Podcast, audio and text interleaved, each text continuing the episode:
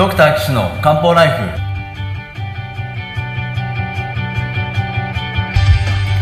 ポッドキャストドクター岸の漢方ライフは、医師である岸大二郎がリスナーの皆様から寄せられた体の悩みを中医学を元にした漢方薬や鍼灸治療の知識で解決するお手伝いをする番組です。現代医学では改善しない辛い症状や病名はあるけれど治療方法がない疾患、検査はしたけれど異常がない症状に対して、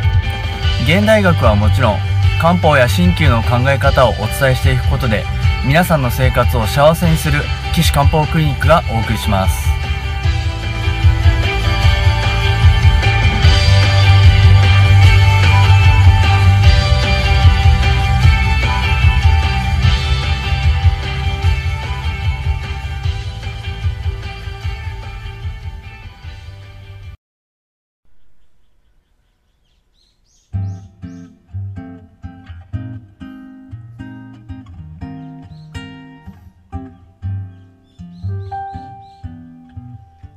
皆さんこんにちは、岸大二郎です、えー、ドクター岸の漢方ライフ、今回ひゃくごじゅうななかいめをお送りしますということで、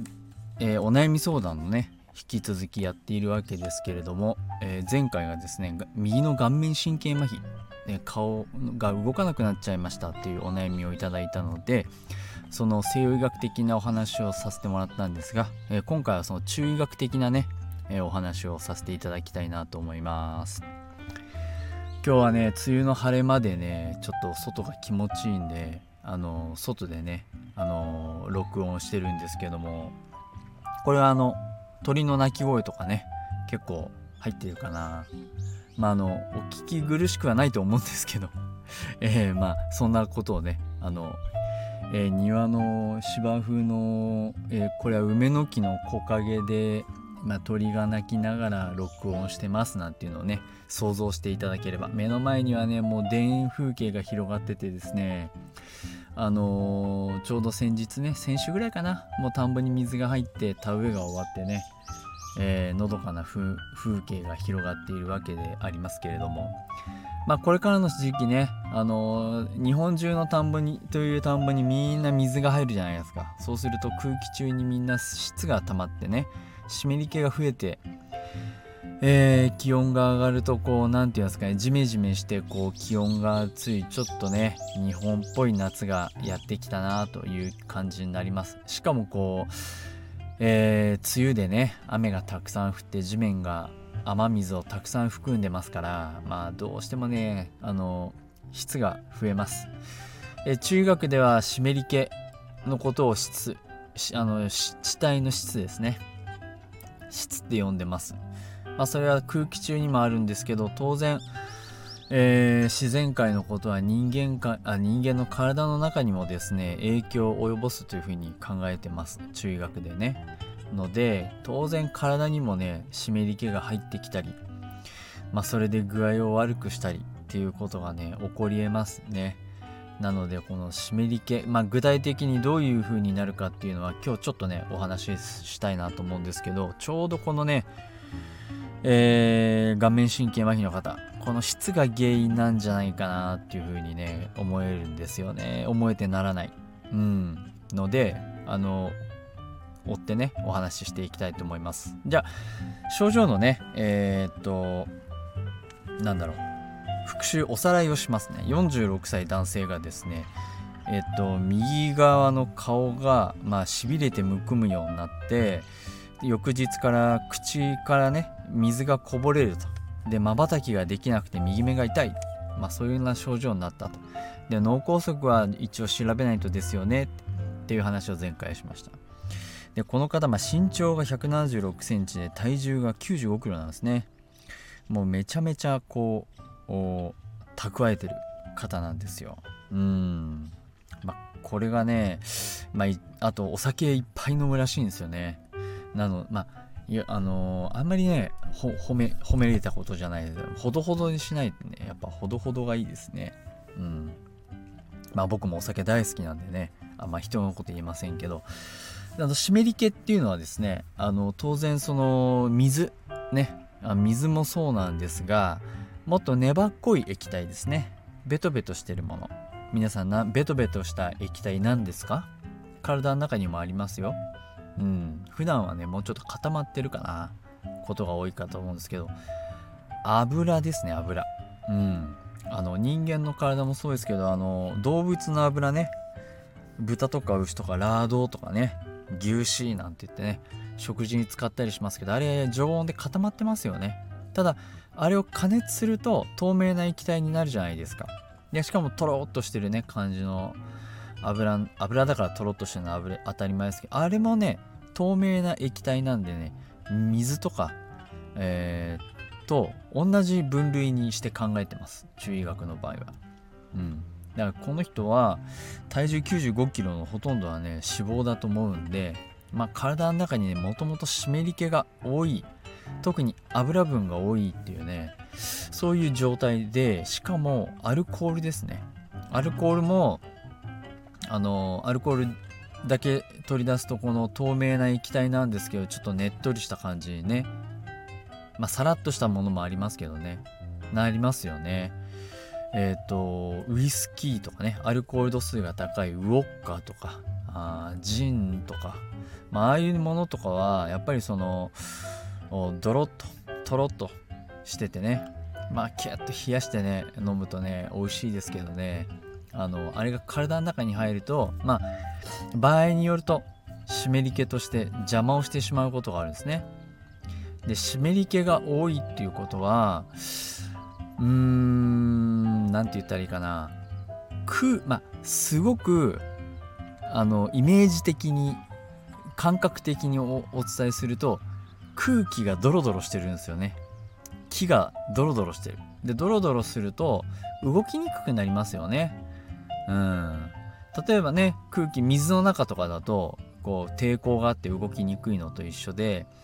空気がそんな感じで重くなってドロッとして流れにくい。うん。で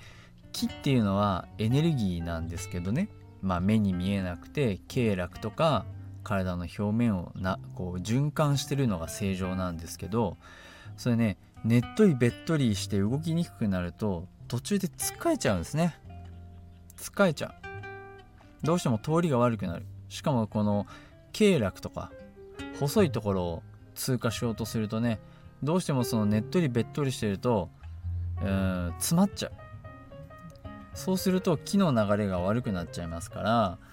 こう気っていうのはエネルギーだから、それを届けられなくなっちゃうんですね。届けられないとどうなるかっていうと、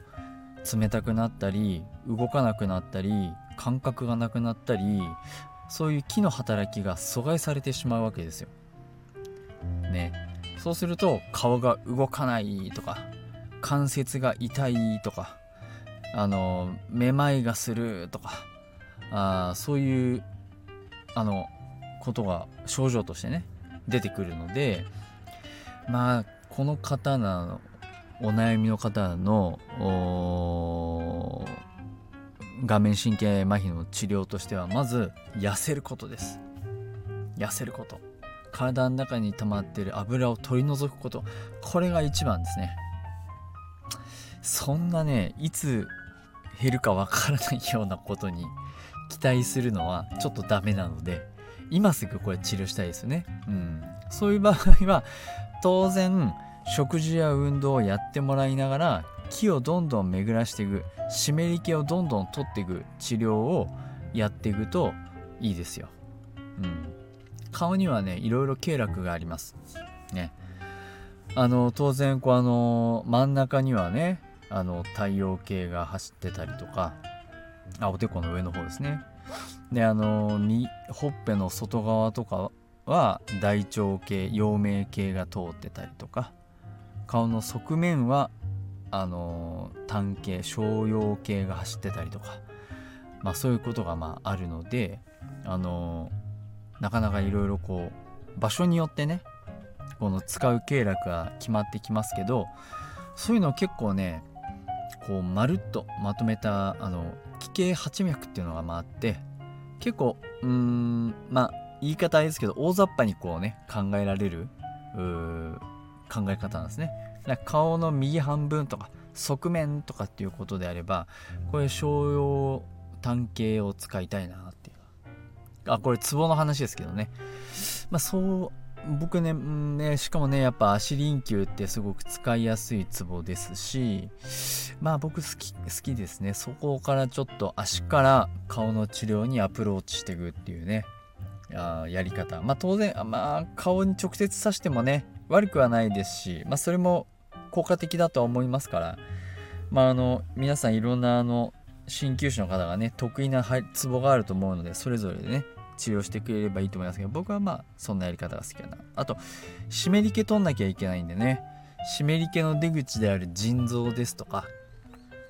うーん湿り気が溜まりやすい胃腸、脾ですね、脾臓ですとか、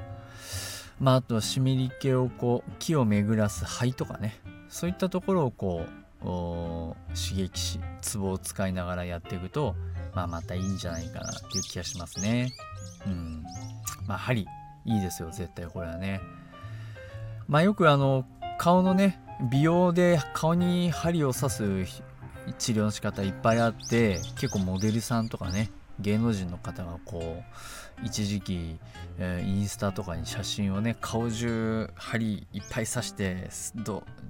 ね、写真撮ってアップしてる方たくさんいましたけど、まあああいうのもありかもしれないですね。もう細い針でいっぱい刺してこう、うーんあれだと経絡っていうより筋肉とか皮膚とかそういったところを刺激してるんだと思うんですけどね、経絡っていうよりは、うんツボっていうよりは、まあそういうやり方もね一つやり方としてありますし、まあ僕もやってくださいって言われればあの細い針でたくさんこうビビャーって刺してねやったりしますけれども、まああんまりなんだろうな、うーん経絡とかツボとかとは離れちゃうんでね、あんまりやらないですけどね。うん、まああとは当然漢方薬ですね。漢方薬を飲んでもらって体から湿り気を追い出す、そんな治療をやっていく必要があるのと、あと気をどんどんどんどんどんどんどんどん巡らせていく、まあそういう治療も必要になってくると思いますね。だから気を巡らせながら乾燥させていくようなあ治療ですね。この人酸化マグネシウムっていう便を柔らかくする薬飲んでいますから、もともと便秘があるんでしょうね。だ便秘っていうのはまたほら便の塊がねお腹に溜まってると、それで消化管、まあ脾大腸小腸の気の流れが悪くなってしまう、つっかえちゃってね気が悪くなりますから、これ便秘はね良くしないとダメです。まあ気を上から下に下ろすような薬を使いながら疎節を司る肝臓です。肝臓ってね気の流れを調整する機能を司っているので、まあ、肝臓をねコントロールしながらやっていくといいんだろうな。結構まあ僕も昔あんま使わなかったんですけど、あの大西高糖とかねこの人使いたいな、うんっていう印象です。まあちょっとね脈見ないとね何とも言えませんけど、この文面から考えるとそういうのを使いながら、あとこう気を発散させるようなねこう軽い薬も組み合わせてやっていくといいんじゃないかなっていう気がします。はい、いやまああとはもっと直接的に水を取るようなね漢方薬ですよね。まあ、うーんまあ僕伏量とか草術とか、あとまあ草術とペアで白術とかね使うといいんだろうなっていう気がします。その辺をこうねミックスさせながら使うと本当はあのなんていうんですか、えー、煎じ薬ができるんですけど、まあ煎じ薬じゃなくてもねエキス剤で治療する可能こともできますから、まあそんな感じでこの人の顔面神経麻痺は良くなっていくと思いますよ。はい。だからこのステロイド飲みました、ビタミン剤飲んでます、でも良くならないんですっていう場合はですね、やっぱりまず針行ってもらって、針治療当然針やりながら漢方も飲んでもらって、そして当然運動してダイエットしてくださいね。ひゃくななじゅうろくセンチだったらねあのきゅうじゅうごキロですから落としがいがあると思いますよ。このね本当にもう本当それだけが病気の原因ということもありますから、まあ、これはね将来まだよんじゅうろくさいでね、まあ、ひょっとしてお子さんとかもいてね、あのー、将来面倒を見るとかね奥さんもいて一緒に生きていくなんてことになると周りの方にも迷惑かかりますからね、うん、ぜひあの体重減少は挑戦していただきたいなと思います、はい、そんなところでね、あのそんなこと言ったってできないよ、体重減らせないよっていう方はね、岸漢方クリニックではそういった指導とかね、こういう運動がいいですよっていうのをお手伝いしたりとかもしてるので、まあ、ご相談いただいてもいいのかなと思います。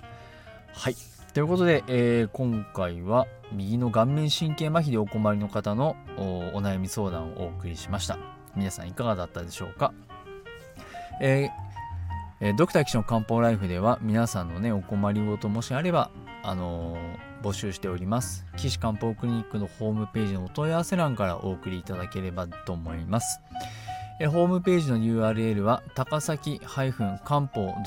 人道 .com です。 タカサキハイフンケーエスエーケーアイハイフンケーエヌピーオードットジェイアイエムディーオードットコム です。まあお悩みない方がいいんですが、もしお困りの方がいるようでしたらね、お手伝いしますので、ぜひお便りください。それでは皆さん、また次回お会いしましょう。さようなら。